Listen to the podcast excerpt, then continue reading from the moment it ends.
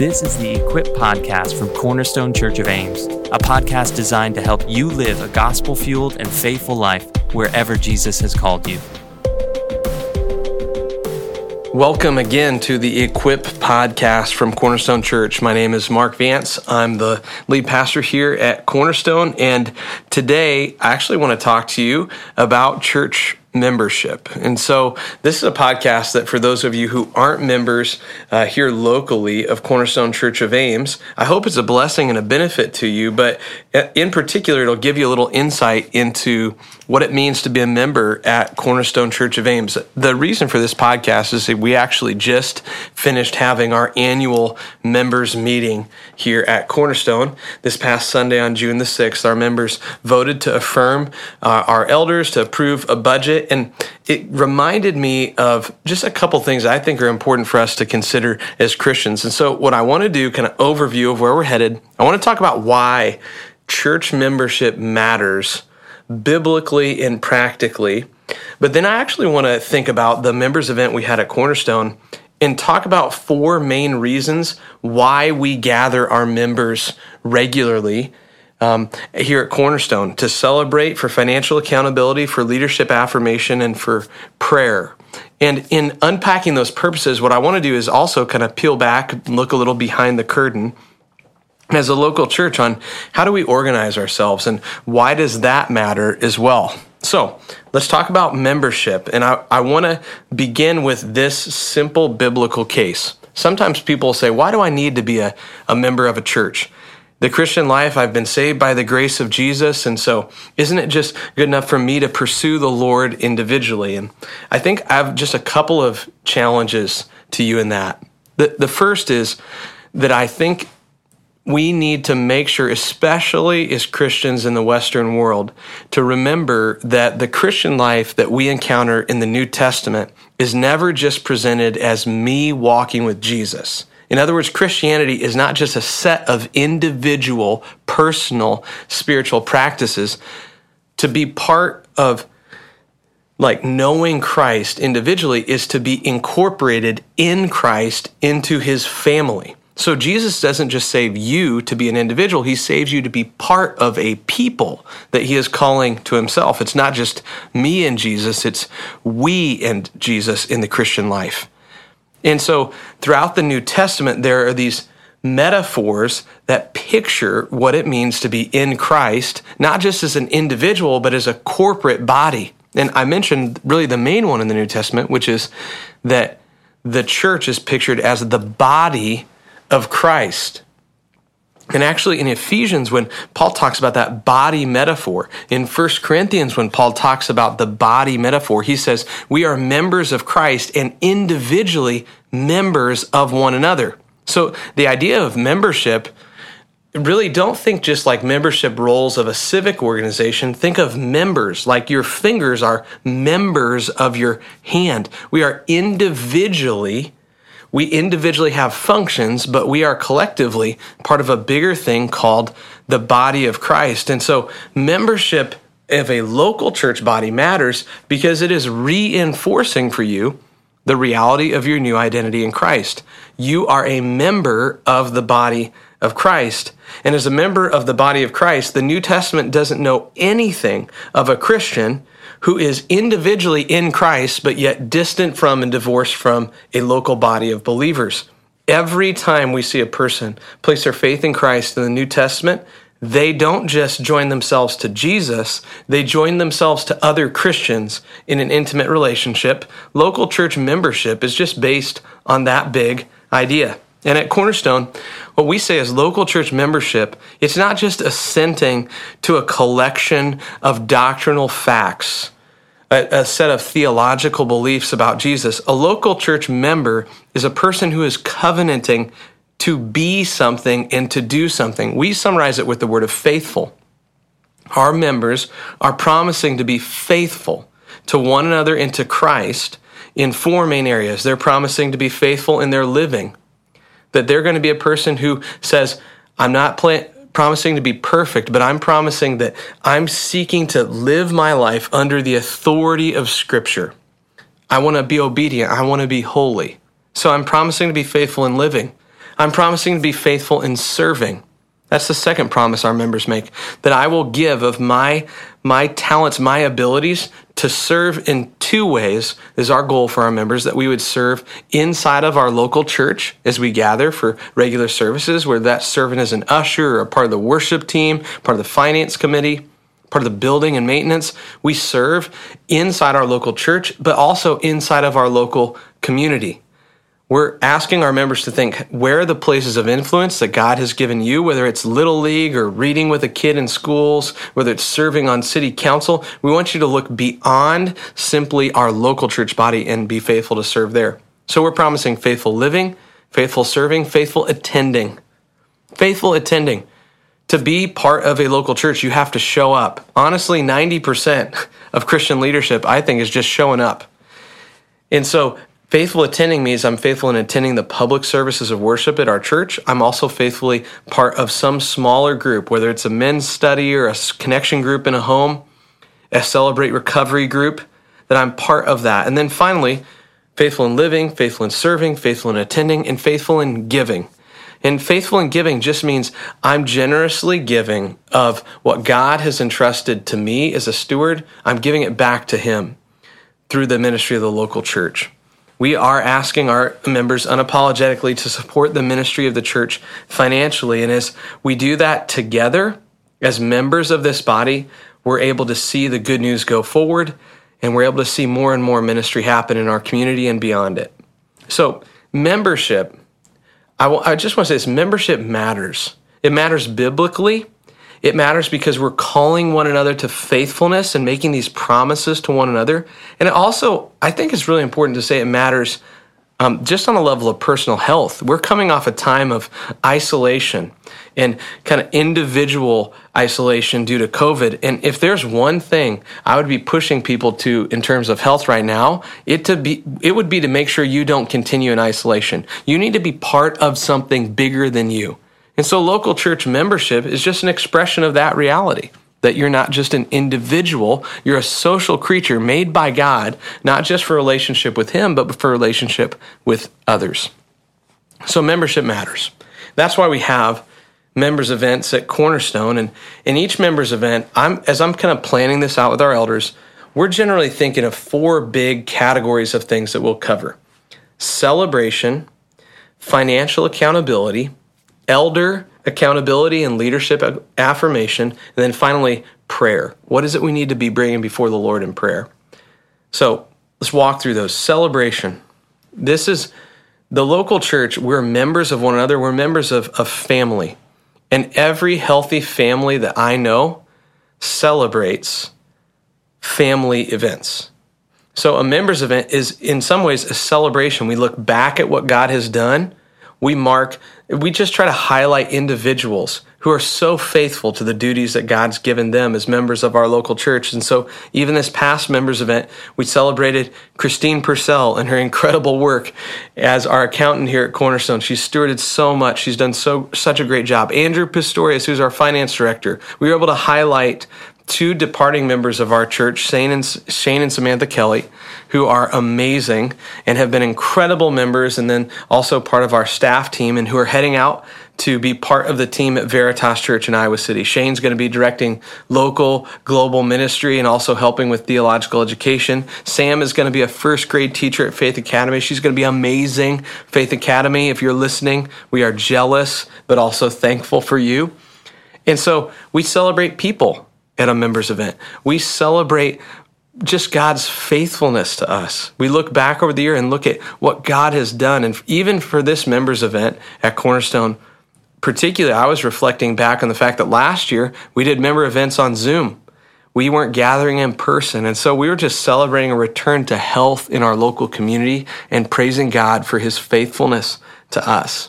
We also celebrated just financially what God had blessed us with as a church. Our members were so faithful over the course of this last year. And so we celebrate that. And that kind of brings me to the second thing we do at a members event, is we talk about financial accountability. Now, I think this is something that is really, really important in a local church body. It's important in the New Testament. If you look at Paul's letters, even Second Corinthians, if you read through Second Corinthians eight and nine, One of the things that Paul did in his ministry was he collected offerings from the churches that would go to support maybe another needy church, or sometimes there's an incident where the church at Jerusalem was experiencing a famine. And so he collected an offering of love from the Gentile churches that Paul had helped start and brought it back to Jerusalem. Second Corinthians eight and nine details the process Paul went through to make sure he delivered that gift faithfully. And so financial accountability is part of the New Testament, but it's also a priority for the church in our age as well. And so at Cornerstone, one of the things we do each year is we report a budget to our church, and we ask for their affirmation of that annual budget. We put the budget together through a multi-layer process where our elders and our staff directors, our finance committee and finance director work through multiple iterations to try to steward the funds that are given. We recognize that every dollar given to Cornerstone is someone's offering. Uh, they're taking money that they worked, God provided for them, and they're saying, we so believe in what God's doing here. We want to invest in this. We want to steward what God has given us. And so I feel a huge responsibility to say, here's how we're using that, and to give an account for what's given. And when we look at our budget at Cornerstone, we kind of we budget in three areas. If you've never seen Cornerstone's budget, we talk about in-house, out-of-house, and house expenses. So house expenses are f- expenses related to the care and maintenance of our facility. At Cornerstone, praise God, we have a paid-off, free and clear facility, so we have no mortgage or debt connected to it. And so our house expenses total out to between generally ten and fifteen percent of our annual general fund budget. Beyond that, we have in-house expenses. That goes to offset the cost of employing staff to do ministry in Ames, whether that would be members of our pastoral team, members of our youth staff, part of our kids' ministry, and the expenses related to that, whether it's insurance for our employees or keeping the lights on uh, by paying for uh, utilities, things like that. Copy machine, all of that comes out of what we call in-house expenses.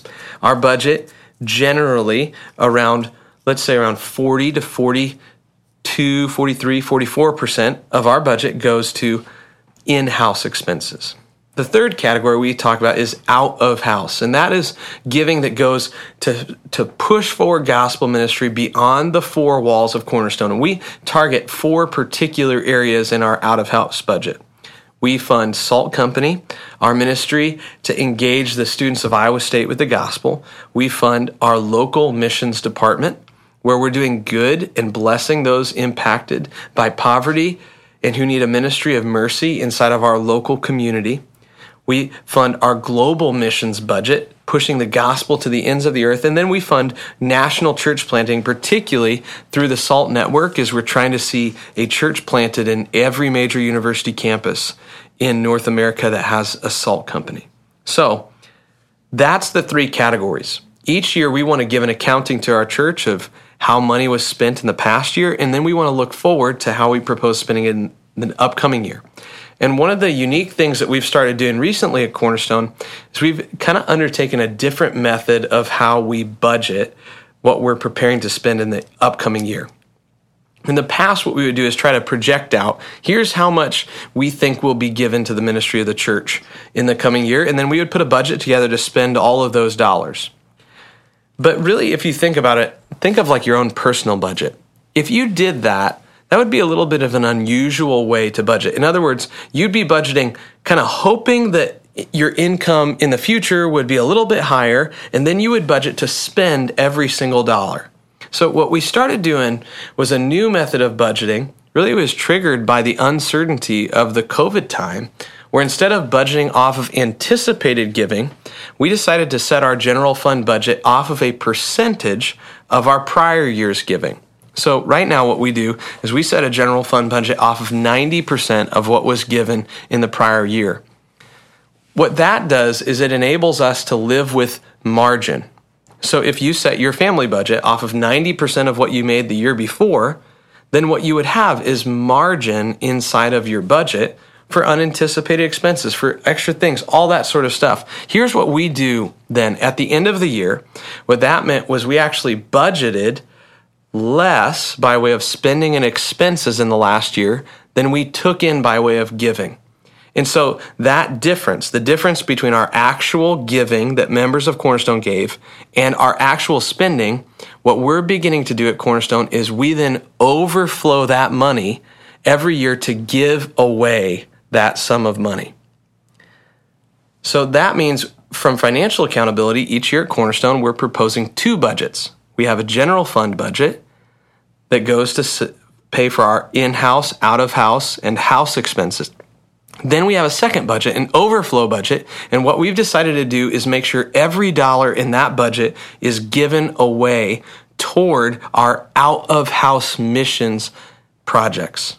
So this coming year, we were able to talk about in our members event a new thing we can do because of that generosity and giving in our church. We're going to start the Foundations Early Child Care Center at Cornerstone Church. It's a, a child care center particularly oriented toward poverty-impacted families in our local community, because we know that stable child care is an incredibly important resource for a family to prosper and to move forward financially. And so we started a child care center where our goal is to see seventy plus percent of all the kids in there come from families that are being financially subsidized by generosity from Cornerstone or by state rate pay. So if you want more on that, by the way, you can go to foundations aims dot org. foundations aims dot org, and you can get information about that child care center, and we're super excited to give money toward that. We have money from overflow, our overflow giving going to global missions projects for mercy and justice relief among the poorest of the poor around the globe, but also from funding Salt Global church planting that's happening in university centers around the country. And then we also gave toward projects related to the Salt Network. That overflow budget is actually going to go to give a gift to every single salt company. There's nearly twenty of them, by the way, right now outside of Ames. And we're trying to help those college ministries continue to move forward so they can see more and more gospel work done on the campus. Okay, zoom back out. We get together for a members event to celebrate and to report financially, because we're called as stewards of what God has entrusted, and we feel like at Cornerstone, God has given us a responsibility for being gospel generous people. He has given us the indescribable gift of Christ, and we want to be generous, generous, generous. And so Cornerstone is a church. We are going to be giving away toward those outreach ministries even more than, ultimately, we spend on our in-house ministries at Cornerstone in the next year. That's not because we're skimping on our youth program. It's that, honestly, our commitment is not just to be a marginally better and bigger megachurch, but to be a multiplying sort of church that sees beyond our four walls to the gospel needs in our local community and our nation and, ultimately, to the ends of the earth. So financial accountability is important for a local church body. It's important for members to know that every dollar they give is stewarded faithfully. But thirdly, it's also incredibly important for members to know who is responsible to make decisions in the life of the local church. What we say at Cornerstone, I don't know, I think we probably stole this phrase from somebody, but I'll just quote it anyways. We say our model of church leadership is that we are led by Jesus through his word and by his spirit. We are governed practically, we're under the lordship of Jesus. We are led day to day by a plurality of elders, and those elders are affirmed by our local congregation, our members. So members affirm, elders lead as Jesus rules. So we're Jesus ruled, elder led, and congregationally affirmed. So in other words, it's important to note this. We're, we believe deeply in plurality. It's one of the central guiding principles of Cornerstone. It's the reason why on weekend services, even as lead pastor, I really preach about forty percent of the time, because our commitment is that plurality won't just be a principle, it will be visibly and vibrantly displayed in every area of our church. We believe in working in, in team and in plurality. And so elders are affirmed annually at Cornerstone, who are the men that we are going to entrust the decision-making and guiding responsibilities of our church. The congregation annually approves those elders. And what we do, kind of our setup at Cornerstone, is at least half of our elder team is required to be made up of lay people, non-paid staff, and Those who are lay elders, congregationally appointed elders, they serve on a three-year rotation. Doesn't mean they have to serve a three-year term, but generally, men will serve for three years and then they'll rotate off. That lets us have fresh perspective in the room. It also lets people catch a breath and make sure that they're fresh as they come in to lead.